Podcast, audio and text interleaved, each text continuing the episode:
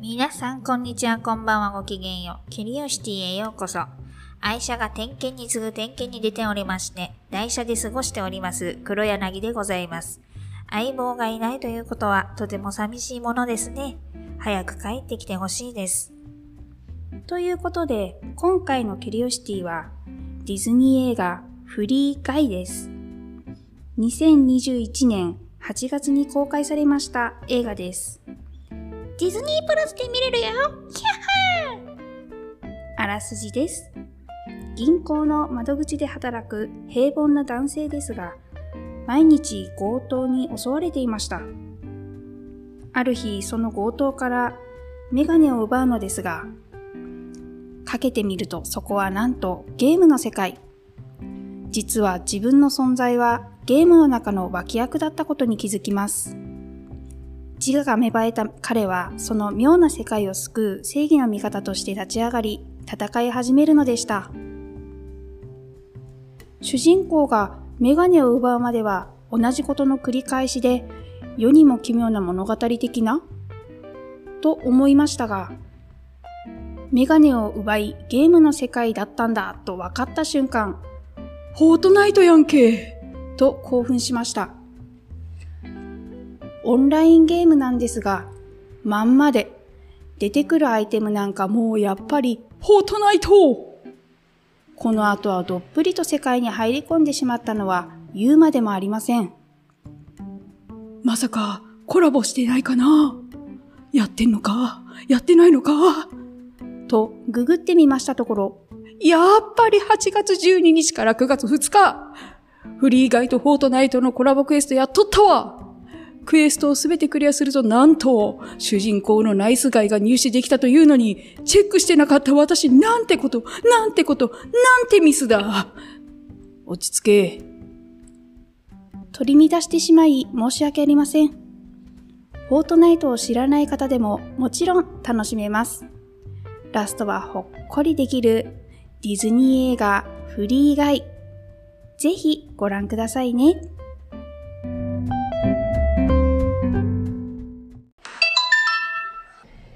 配信の途中ですが、ニュースです。昨夜19時頃、女性会社員が5日前から楽しみにとっておいたアイスクリームがなくなっているという事件が発生しました。女性の叫び声を聞き、近くにいた子供警察が駆けつけ、自称長身イケメンの旦那が逮捕されました。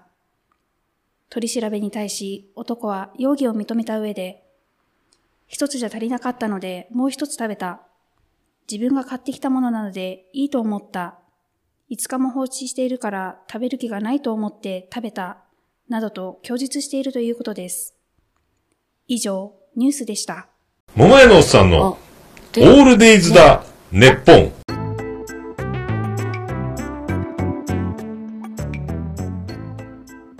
今週の気になりんご。このコーナーは私が最近気になることなどについて語るコーナーです。言葉や知識、理解足らずの点もあるかもしれませんが、ご容赦ください。今回のテーマは最低賃金1500円に引き上げ。全国一律で時給1500円にっていう話が出てますね。確かに日本の賃金は安いですよね。だけど急に上げるとなると、いろんな問題があるんじゃないかなと私なりにいろいろと考えたので、そのことについて語ってみたいと思います。人件費が高くなると、商品価格設定の見直し、あと商品によっては厳しいものもありますよね。あと人件費削減のために設備やシステム導入をしないといけないっていう問題が出てきますね。コロナ禍がきっかけだったのかはちょっとわからないですけど、コンビニやスーパーもセルフレジがだんだんと増えてますね。これはなんかちらっと聞いた話によると IT 導入補助金とかいうのが出てるらしいんですが、やっぱこれも制限がありまして、資本金がぐらいかだったかあまりないところにしか出ない補助金らしくって、こういうのも導入するとなるとお金がかかりますよね。すべての会社が補助を受けられるわけではないですね。で、そういうところの、もしそういうシステムを導入して人員削減をしようっていうことになると、国はどの程度の補助をしてくれるのかっていう問題も企業側からすると出てくると思うんですね。そして今言ったこの2点が厳しいとなると、普通に人員削減しかないっていう考えになってくるわけですよね。個人個人働き方は様々ですけど、勤務時間が減ったりとか出勤日数が減ったりする人も出てくると思うんですよ。で、この出勤日数や勤務時間を減らすのが難しいのが社員さんですよね。で、この社員さんの給料を確保するためには、社員たちが過酷な労働環境になっちゃうんじゃないか。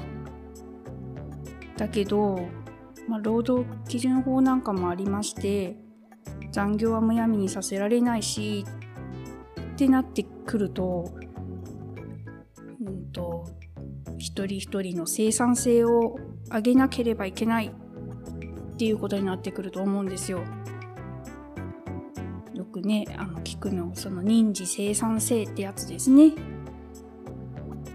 きちんと業務をマニュアル化したりとかシステム化されているところはまだしも、そうでないところもあると思うんですよ。ね、そういうところになると一人一人が大変負担のかかる仕事をしなくてはならないっていうことにもなるし、あと商品によってはですね、価格も初めに言ったように価格の見直しなんかもしないといけないんですが、物価が多分上がると思うんですよ。こうなってくると物価が上がるということは、商品にはコストをかけられないけれども、人件費が上がるからですね。だけど良いものを出さないといけないっていうことになってくると思うんですよ。商品に限らず、人件費を削りながらサービス業となると、良いサービスもその価格に応じた良いサービスも提供しないといけなくなると思うんですけど、労働環境が悪い中でそういう、心に余裕があるというか、そういうふうなサービス提供もなかなか難しくなってくるんじゃないかと思うんですよ。あんまりいいことがないのかなと。こうやって過酷な労働を強いられて、会社リストラとかは免れた人たち、大変な思いをして仕事をしている人たち、それなりにお給料はもらえるとは思うんですけれども、時給が1500円になれば、だけど結局所得税なんか税金なんかは上がっちゃうわけですよね。そんな中税金払う額が高くなるぐらいやったらまだいいかもしれないんですけど、このことによって職を失う人も出てくると思うんですよ。いいことあるんですかね。急にこんな上げちゃう、何の準備もなく上げようみたいな動きになっているので、もしかしたらいろんなところで他の動きも合ってるのかもしれませんが、今パッと聞いたところがその1500円時給上げましょうっていう話しか聞いてないものとしては、とっても不安だなという気持ちに襲われました。急なね、最低賃金の引き上げで、雇う側も働く側も何も準備がないのにと、なんか不安じゃないですか？皆さんはどんな思われているのでしょうか？悪循環じゃないかなと思うんですけどね。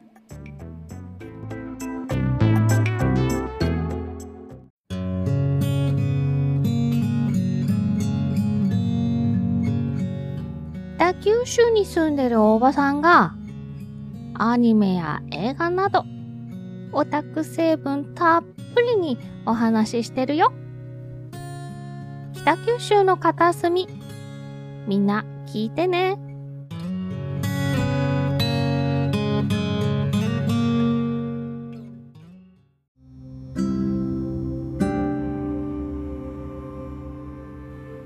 ハッシュタグのコーナー。今回もたくさんのハッシュタグ、皆さんありがとうございます。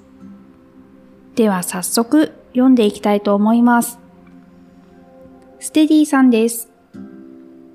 エピソード12から14聞いた。シャンチーって星野源氏がインスパイア楽曲を提供した作品かな？アイアンマン的な爽快ヒーローものかしら。エピソード12、冬の鬼寒いのが苦手な九州民が通ります。エピソード13、冒頭の徹子とお便りパートの音量差違わない？高低差ゲラヘーといただきました。ありがとうございます。そうなんですよ。音量ね、高低差すごいなぁと私も思いました。編集のミスですね。配信してしまった後に、あーと思ったんですが、そのまま出しちゃいました。もう一回ね、編集し直して出し直せばよかったんでしょうけど、ごめんなさい。星野源氏がインスパイア楽曲を提供した作品かな。ちょっとね、そこら辺あんまり詳しくないんですね。アイアンマン的な爽快ヒーローものかしら。爽快ヒーローものです。とっても爽快な気分になりますよ。冬鬼寒いのが苦手な九州民。わかります。ステディさんも。ステディさん九州の方なんですね。ねえ、寒いの嫌ですよね。九州人は特に寒いの苦手だと思います。風邪ひかないようにお互い気をつけましょう。ステディさんありがとうございます。続きまして、大場さんです。シーズン2エピソード1拝聴。リンゴ姉さんはカステラが苦手なのか、メモ。そして片隅の CM を流していただきありがとうございます。これでうちのリスナー数も倍増するはず、といただきました。ありがとうございます。そうなんです。カステラ苦手なんですよ。というか甘いものがすべて苦手です。片隅の CM 流させていただきました。ね、マーヤさんの声がね、いいですよね。なんかね、何回も聞き直しちゃいました。うちのリスナー数も倍増するはず？いや、それはこちらのセリフです。片隅さんの、なんか影響を受けて、うちもちょっとリスナーさん、もうちょっと増えないかな、とか思いながら、期待を込めて片隅さんの CM 流させていただきました大場さんありがとうございます。続きましてあやほさんです。今日聞いたポッドキャスト1にキュリオシティ入れていただきました。いつもありがとうございます。続きましてでっかいのもみたいの三世さんです。同じ KK なら黒柳小鉄だったらいじって遊べたのに、やっぱ強靭だこいつといただきました。ありがとうございます。同じ KK なら、何の話だろうか。ニュースの話でしょうか。そうですね。誰かをいじれるネタや黒柳小鉄さんをいじれるネタを仕入れたらニュースにしてみたいと思います。ありがとうございます。続きまして、あやなさんなんですが、お名前が変わりまして、サリさんです。これ読み間違っちゃったんですよね。サリさんです。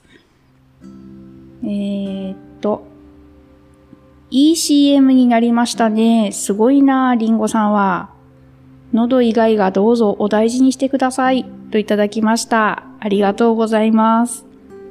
ちょっとですね、若干アレルギーでですね、鼻と喉がやられております。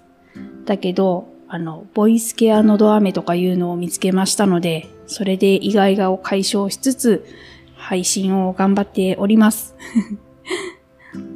あやなさんも体調を気をつけてくださいね。寒くなってきましたんで。あやなさんじゃなかった。サリさんでした。サリさん、ありがとうございます。続きまして、あゆ222さんです。年越しの後はキュリオシティ、スタバ行きたくなった。そして今日の夜はこの前食べれなかったもつ鍋の予定なのです。といただきました。ありがとうございます。木月敏郎さんの気づいてほしろうのことですね。ついに始まりましたね。その後にキュリオシティも聞いていただいてありがとうございます。あ、もつ鍋食べたいですね。もつ鍋が美味しい季節です。夏もいいですけどね、もつ鍋。あゆさん、ありがとうございます。続きまして、さくやさんです。ハッシュタグたくさんですごいです。といただきました。お弁当のお供ポッドキャスト。お昼のお弁当中に聞いていただいたんでしょうか？それとも朝のお弁当作りの時に聞いていただいたんでしょうかね。数からしてお弁当作りの時でしょうかね。さくやさん、お忙しいのにいつもありがとうございます。アイコンもなんかお忙しそうなさくやさんになってますね。ありがとうございます。続きまして、ステディさんです。シーズン2エピソード1聞いた。安定の徹子と一人、丸役、オープニングコント笑った。まこさんはまさにおっしゃる通りだったな。でも幸せなら OK です。キュリオシティ新シーズンからは毎回ハッシュタグのコーナーやるのか。1エピソード4分時代の頃が懐かしいといただきました。ありがとうございます。そうですね。一気になんか15分、20分ぐらいの番組にしちゃいました。うん、編集がね、まあ大変っていうほどでもないんでしょうけれども、まだまだ慣れないので、たどたどしく、週1不定期配信と決めてましたが、ちょっと遅れちゃいますね。なかなかね、コーナー別に撮る時間っていうのも取りづらいっていうのがありましてとかっていう言い訳をしながら頑張って配信していきたいと思っておりますので、これからもよろしくお願いします。懐かしい。つい最近の話ですよ、ステディさん。ありがとうございます。はい、最後ですね。オルバさんです。最近拝聴したポッドキャスト、ハッシュタグだけで失礼オーバー。キュリオシティシーズン2エピソード1といただきました。ありがとうございます。オルバさんもね、お忙しそうですので、寒くもなってきましたし、体に気をつけて頑張ってください。オレマル配信されてましたね。お忙しい中。すごいなと思いました。見習わないと。オルバさん、ありがとうございます。今回のハッシュタグは以上です。皆さん、ありがとうございます。感謝です。